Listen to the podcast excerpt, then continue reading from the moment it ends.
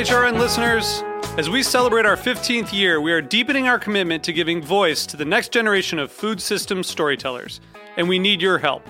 Our internship and fellowship programs help activate new possibilities for underrepresented and underestimated young people through experiential journalism, audio engineering, and production training. Through these unique programs, HRN helps food equity stewards build essential workforce readiness skills that expand their potential and foster economic mobility. Please consider supporting these critical programs. And with a minimum donation, you can be entered to win a dinner for two at an amazing restaurant in one of eight cities and tickets to a concert at a great venue in one of those cities. We have incredible partners across the country who have donated, as they also share our passion for helping to educate the next generation of food systems storytellers. Check out heritageradionetwork.org slash 15 to donate and enter to win today. That's heritageradionetwork.org slash 15 to donate and enter to win today. And make sure you donate before March 31st. Thank you. You're listening to Heritage Radio Network. We're a member supported food radio network broadcasting over 35 weekly shows live from Bushwick, Brooklyn.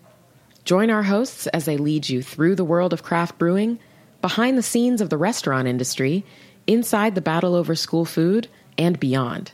Find us at heritageradionetwork.org. What can people with chronic illness physically and romantically bring to relationships? We tackle that question and more. It's Monday, March 27th, and this is Love Bites Radio.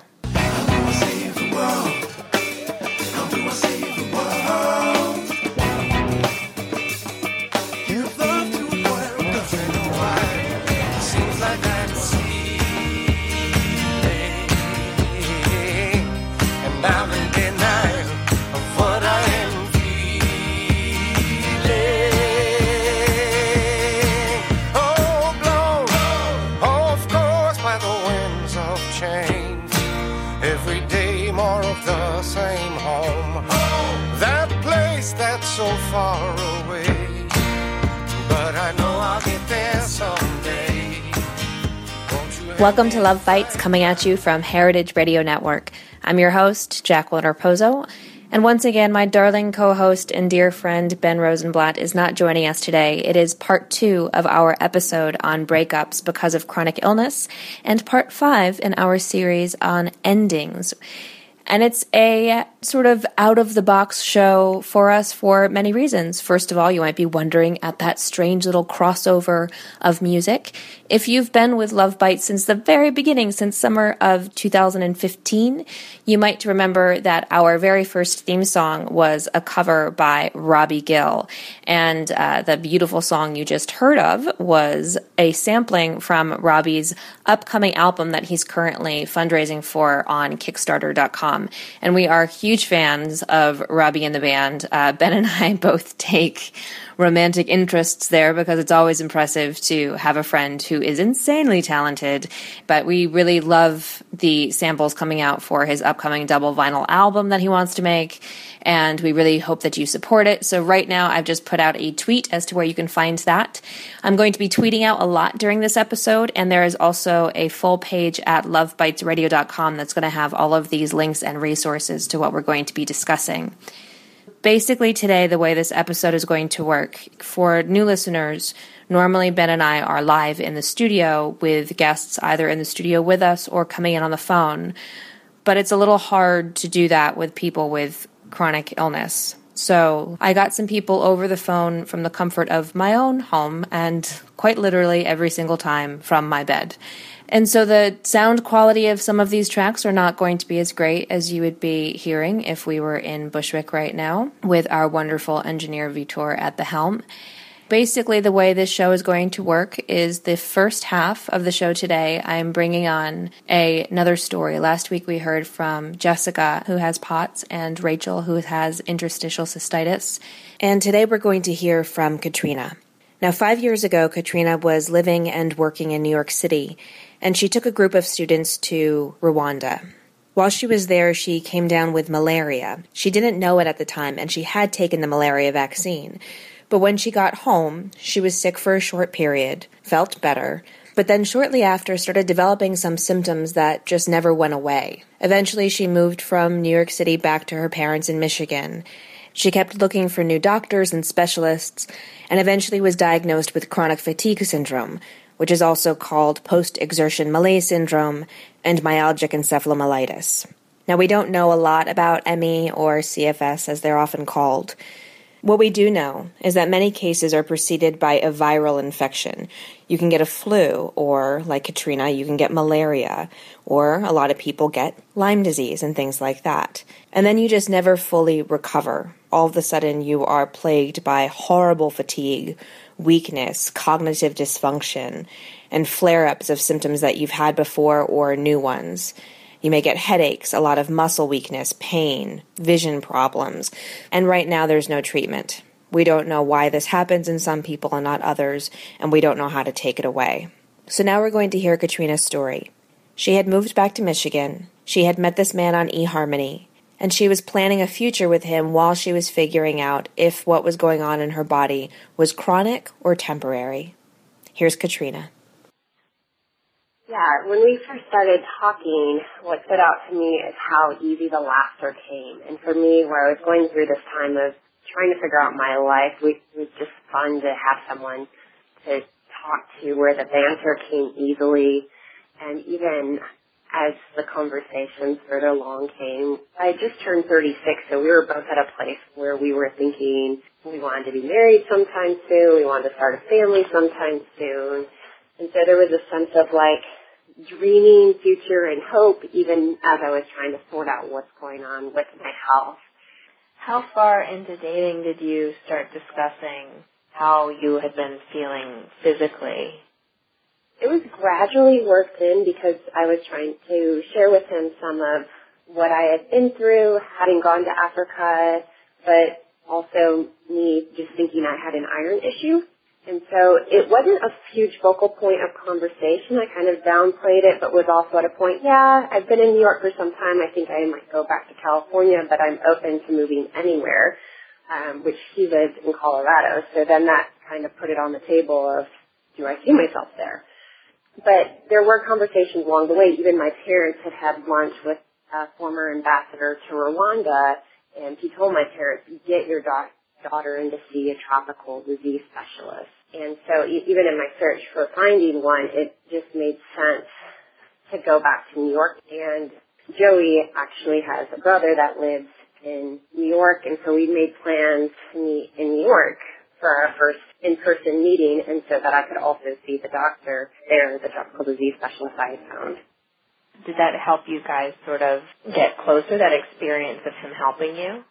I would say at that point it was not necessarily him helping me as it was him rooting for me. We were both kind of in this together now, probably something Africa related. We just need to find the fix. If we find the fix, we'll be good to go. We can move forward with all our dreams that we've been talking about, um, with the potential of me moving to Colorado to join him there and to start life together. So it was more of having someone doing the little things like texting afterwards or someone who was in it with you um, versus trying to navigate my health issues alone. You had mentioned in your emails that you started worrying about the psychological versus physiological possibilities of your condition. Is that something that you brought to the table or that he brought to the table?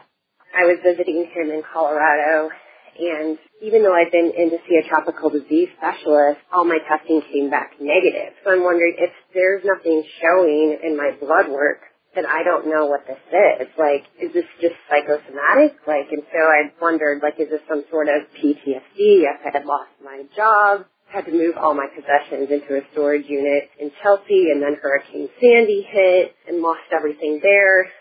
I had also shared with him that a relative of mine had accused me of having a mental illness and that my parents were enabling me by allowing me to stay at home.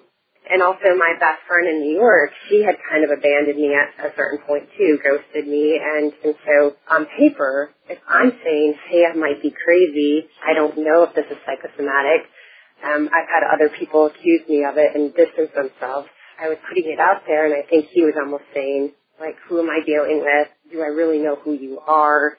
I had also had a lot of more like anxiety had surfaced just because it was so maddening not to have a diagnosis. I just didn't know how to somehow express like how I was feeling and whatnot um, regarding the symptoms that came and go, which to him it didn't make sense that one day I could maybe go jog a mile or two and then the next day have to like spend, you know, a significant amount of time just resting. How did that contribute to the devolvement following that trip, even though we were starting to talk about the possibility of me moving to Colorado and joining him there, he started distancing himself. And we were supposed to have spent another weekend in Michigan together. He kept stalling on booking a plane ticket and then started talking about not wanting to spend money on flights to Michigan, that he actually wanted to travel somewhere else. And he started to hint at, in a sense, it felt like you're saying, you're not enough. Like, I want someone to go with me on these adventures, someone who's well enough to go with me on these adventures. Suddenly, we had this final phone conversation that, in a sense, was our breakup. What words were actually used? For me, it's just not there anymore. It's over. He didn't hit on the illness. He didn't really provide a lot of explanation. And a few months after that, I start seeing him in Facebook photos with this other girl going on all these trips to Brazil, scuba diving in the Florida Keys and all these other places that we had talked about. And I just kept thinking, if only I was healthy enough, I would be the girl with him. Do you want to be that girl with him? At this point, I have come to terms that when you consider the traditional wedding vows through sickness and through health, if he's not able to embrace all of who I am, then we probably weren't the right fit for each other. And it took me some time to realize that, of course, because it wasn't just losing him with the breakup, but a lot of the dreams and hopes I had for my future. Was also coming to terms that this illness might be chronic, that there was no fix, and that who is going to want to date me when I'm not the active, fit girl who I always was. Um, that suddenly I'm not the runner, the snowboarder, the surfer, the rock climber. I'm not well enough to hold a full-time job. I can't earn a whole lot of money given my limited energy. So how do you feel like that is going to change how you date going forward as far as how you put yourself out there with your sense of self-value. How do you look at reframing how you see yourself? There was actually a quote that I was thinking about that I had heard once. It's by Max De Pree, and he says, a leader defines reality. And so even as I've been thinking about who I am and what I have contribute, to contribute and to offer I like this idea that I can put my own spin on my reality and just even realizing I have great worth in just my presence. It's about trying to embrace what I can do and what I can, in a sense, bring. And what do you feel like that is now? Someone who is able to contribute to conversation, to have a meal with somebody, to just be there for someone is significant. Are you over, not him specifically, but do you feel like you are emotionally um, over or moved past the experience of the relationship with him and the breakup with him? I think for me, I have to realize that that's going to come into play into dating. That my illness, my health issues, my fatigue may keep some men away. And if that's the case with somebody, then they're not the right guy for me. And just to accept that, you know, that I don't have to have someone think that I'm perfect because I'm not, um, but rather I can embrace who I am and the gifts that I still have, whether that be writing or playing guitar and things that I can still do that I still enjoy. I'm just going to keep putting myself out there and hope that maybe one of these men with my health issues and flaws and no longer able to be the runner snowboard that I still still dream of being, that they'll um, still embrace me regardless. So that's Katrina's story. And there is another post on lovebitesradio.com today that has a little bit more of her background and her experience. Katrina is a writer, and so there is a bio up there for her and links to her work as well. Now, last week we covered this idea of self identity. So I want to focus for a second on the section where she speaks about not being sure if her condition was psychological versus physiological while she waited for a diagnosis. Because this is a very big problem for a lot of people with chronic illness. And it is one of the very hard things for us to both understand about our own bodies and then express to romantic relationships, especially in the early stages. It's very hard when nobody can just tell you this is what you have to understand what is happening with your body and what is legitimate for you. So I want to send you to the TED Radio Hour podcast. It's hosted by Guy Raz and it runs on WNYC and NPR. His Getting Better episode is one of the best collections of stories about chronic illness that I've ever heard. It really blew me away. So, one of the guests on the show does speak about her experience, uh, Jennifer Brea, her experience with myalgic encephalomyelitis. Dorothy Roberts hits on race and medicine. Paula Johnson talks about sexism and medicine. And then Elliot Krane, he's a pediatric anesthesiologist. He talks about the idea of when pain from an illness or a surgery goes chronic afterwards. He says that 5 to 10% of people who have a surgery or an illness, they experience pain afterwards that just doesn't go away. He's not completely sure why this happens, but he says, and I quote, I suspect in the end, maybe in a decade, we'll have identified some sort of gene that gets turned on or turned off and allows pain to become chronified. And when Guy asks him if people in this situation ever have the reality of their pain questioned, he says, the pain is often attributed to a psychiatric or psychological condition, and I must say that it's especially the case that's attributed to a mental disorder if the patient is a woman and the physician is a man. So it's not just Katrina who worries about these things and who has friends and loved ones question her reality. It happens with doctors, it happens with family members because we live in a world where we just don't know everything we need to know. Getting Better, that episode is also on Love Bites Radio, and I'm going to tweet it right now. If you missed our episode last week, you can find it, of course, at heritageradionetwork.org and on our feeds at iTunes and Stitcher Radio. If you are on any of those platforms, we would love for you to review our show. Reviews are the best way for us to go up in those search engines and have people find us and let us know that we are worth listening to. And if you are on heritageradionetwork.org listening to us, if you can throw a couple dollars Heritage Radio Network's way, we are a nonprofit member supported station and our very mighty team of engineers and producers make it so easy for our 30 plus hosts to come in every week and run our live shows. After the break, we are back with Kirsten Schultz of chronicsex.org addressing something that we brought up in our show last week. Sit back, hear some words from our sponsors, and we'll be right back.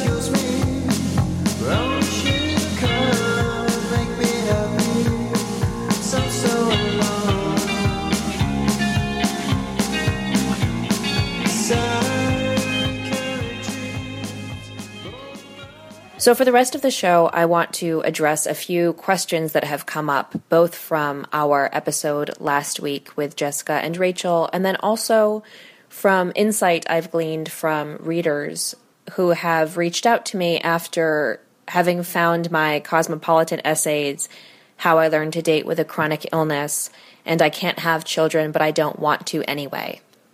I asked Kirsten Schultz to join this episode for some insight. She is a genderqueer writer and sexuality educator based in Wisconsin and the founder of Chronic Sex Chat and chronicsex.org. And I've asked her for some help with how we can foster intimacy when we can't have sex because of illness, as we discussed a little bit last week.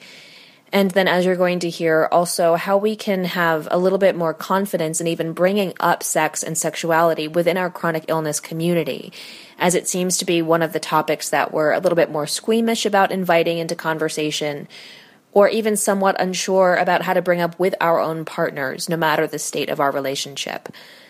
So, we're going to hear from Kirsten for a little bit, and then at the end of the show, I'm going to address one more question that came into me recently. So, here's Kirsten Schultz.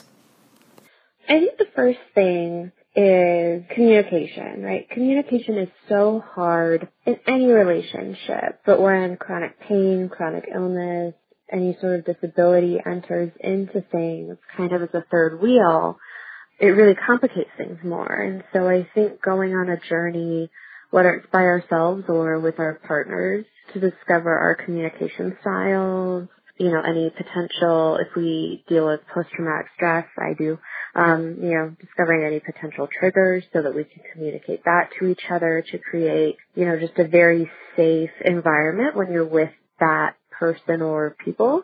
Do you have any advice for how to create that safe space? Yeah, so there's a couple different things you can do. There's the love languages. This whole concept of love languages is that there are different ways that people respond to affection or prefer to receive affection and also prefer to give affection. And so my partner and I, he is very much a gift giver. If I'm having a rough day and I can't leave the house, he'll stop and get gas and get me like a peanut butter cup. And then he'll bring it home and be like, look, I got you this peanut butter cup because I know you're having a rough day. And that's this genuine, endearing type of intimacy that is not sexual, it is not physical, it is just here. I know you're having a rough day, let me give you this. I prefer to give a lot of adoration. And so I will tell people, oh, you're doing a great job, or, you know, I really liked the other day when we were at the zoo and you decided we needed to sit down because you noticed I was having a rough time walking. For people who have a problem with intercourse itself or just don't have the energy to, or the sex drive even, I think for a lot of people when they're going through illness, you know, our hormones are changing and we don't have the energy or we don't even have the, the instinct to want to connect physically. What are some ways that you would say to sort of bridge the divide between the person who is ill and isn't feeling that, but to give a little bit of something to the partner who is looking for that? So it's definitely important to remember like intimacy and even sex is more than just penetrative sex. It could be, you know, just touching or heavy petting. Things like that can be very fulfilling. But other things that can be very helpful, you know, non-sexual touching um, when I am having a very bad pain day, you know, my husband will come in and he will snuggle with me. He will rub my back and my neck, which are really, you know, rough spaces for me. And that does occasionally lead to more sexual touching or intercourse. And that's fine and it's wonderful. Other times it's just very comforting for me because I know that he is seeing I'm hurting and he wants to do something to help. And it's comforting for him because he feels like he is helping. And, and you know, it's, it's a similar thing with the communication styles. Not everybody has the same intimacy kind of styles. Having just very deep conversations can be very intimate, whether you're snuggling or sitting across from each other, whatever. Netflix and like actually snuggling, not Netflix and chill, like actually just snuggling can be very beneficial. Anything that helps to strengthen a bond you have, anything that helps to bring quality time into things. And then of course, I think often we forget about sexually assistive devices. And there are plenty of toys out there no matter what your gender identity or sexual orientation or, you know, whatever you like. There are plenty of toys out there that can help with those things. For people who want to try different things with sex and sexuality, there are a ton of companies out there like Liberator or Intimate Rider that make assistive devices specifically for angles or if you have a disability, Intimate Rider is very good at um, specifically like people with back issues or spinal cord injuries. So there's definitely a lot of companies out there that are very into helping to provide the means for us to be able to have sexual lives despite limitations. Uh, a reader recently reached out to me when she discovered that she has Lyme disease, that it can possibly be, depending on the studies that you read, transmitted sexually or through children, and how that just completely petrified her as far as the idea of having a relationship or having children. But within the Lyme disease communities that she was a part of online, she did not find other women who readily wanted to speak to her about this or share advice or experience. Why do you think we have a little reluctance to discuss our sexual desire or lack thereof or sexuality? And what would you say to encourage people who might want to bring this up in conversation either with their partners or just with others in their community to give them a little boost of confidence to do so? It's hard, right? I think part of that is being vulnerable. And we do not like to be vulnerable. If you think about, as an example, we have guinea pigs. They're very adorable. I love them. They snuggle. It's great. Guinea pigs, when they're hurt, they try to hide it as much as they can. They will literally hide or they will compensate or do whatever it is so that other people don't know because, you know, in the animal world, that's how you get picked off. and I think a lot of us instinctually have taken that in. Even for me, I pride myself on being vulnerable and it's very hard. As far as working to being more vulnerable, being more open about these kind of emotional, not necessarily like inherently medical parts of our illness, I think the biggest thing is connecting with other people people that I talk to have conditions all across the board from having survived breast cancer to dealing with type 1 diabetes to dozens upon dozens of diagnoses like yours truly. And it's one of those things where these emotional parts of our illnesses, these things that affect our emotional and sexual lives don't just stay within one diagnosis code. And as we break down kind of those illness community barriers, it becomes easier to talk about some of these, you know, more emotional aspects of our diseases. So I think that connecting with other people is really the biggest thing, along with kind of that vulnerability aspect, being willing to be vulnerable, even though it may, you know, have a negative effect on some part of our life. Um, is there anything else that you want to sort of say on the subject that you think people should sort of know before I send them over to Chronic Sex? Um, there's this really great group on Facebook called Mamas, M-A-M-A-S, Facing Forward. And it is run by one of my favorite people in the whole world, Mariah Leach. And she has started this group specifically for people who are moms, want to be moms, or trying to conceive, or just have conceiving slash pregnancy related questions. It's a group that is, you know, kind of all across the board as, as far as illness types go. And for people who have questions about um, heredity and illness or potential genetic effects of medications or things like that, it's a very great resource. It is a closed Facebook group, so you do have to, you know, ask to join but it's one of the most forward-thinking Facebook groups as far as pregnancy or the idea of just even thinking about conceiving an illness goes. So I definitely suggest people check that out too. So thank you to Kirsten for joining us. You can find out more about her work at the intersection of sex, sexuality, and chronic illness at chronicsex.org. Now, before we close out this two part show on breakups because of chronic illness, I want to bring up one final question that was recently posed to me by a reader. Kevin in Arizona asked, do you ever think or feel like you are shortchanging someone that's in a relationship with you? Like they may be out doing things they want to enjoy with a partner, but feel limited because of your limitations? Now, there are men out there who are highly athletic. They want to go on scuba diving trips and they want to go rock climbing and that is all great. That is very fair. Personally, I don't date those kind of men because I know that I can't do those things. So I generally just don't go into situations where my lifestyle is immediately going to put us into different circles.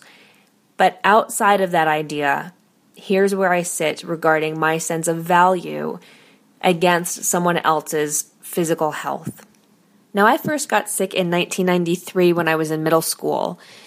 And as early as high school, I started addressing the emotional and intellectual aspects of having a chronic illness. So I've had a lot of time to work on this. I just want to sort of proceed this idea with that.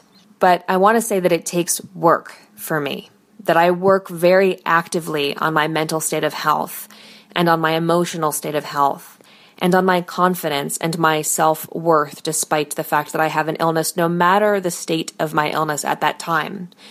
Because sometimes I can't do a lot. There have been periods where I have not been contributing through a job. There have been times when I have not been dating. But there are times when I can work, and when I can work, I do. When I can date, I do. I push myself a little bit to do so, even when I'm not fully healthy, because I do believe that there is always something that can be done. If not for others, at least for ourselves. One thing that Katrina and I discussed is the power of presence active presence is a gift in a world where we want to do, do, do. Then with technology, there is so much work that can be done that a lot of us do from home. If a resource does not exist that you feel should, like how Kirsten founded Chronic Sex so that there was a community to discuss sex and sexuality with chronic illness, you can create it. Being able to go running or skiing or on a round the world trip with someone doesn't automatically make them an amazing partner. And it's just like having an illness doesn't make someone immediately compassionate or patient or zen. We have to work on goodness. We have to work on resilience. We have to work on hustle. And we have to work on it if we are extremely healthy, and we have to work on it if we are sick.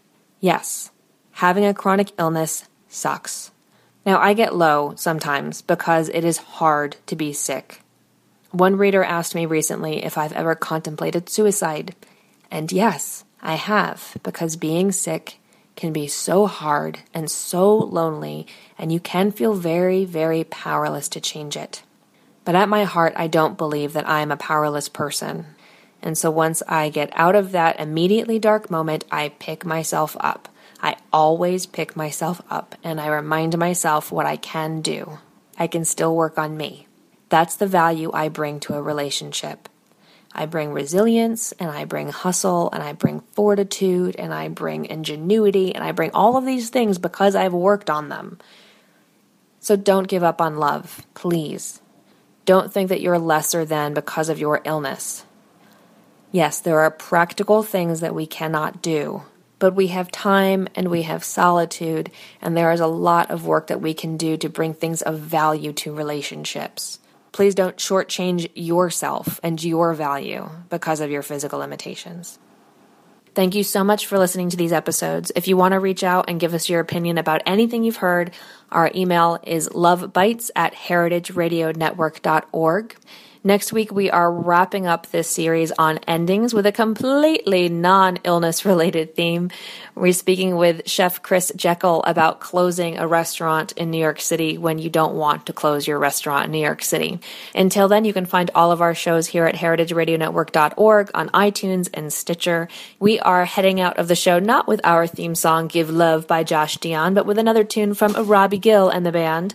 So enjoy, and we will be back at the same time next week here at Heritage Heritage Radio Network.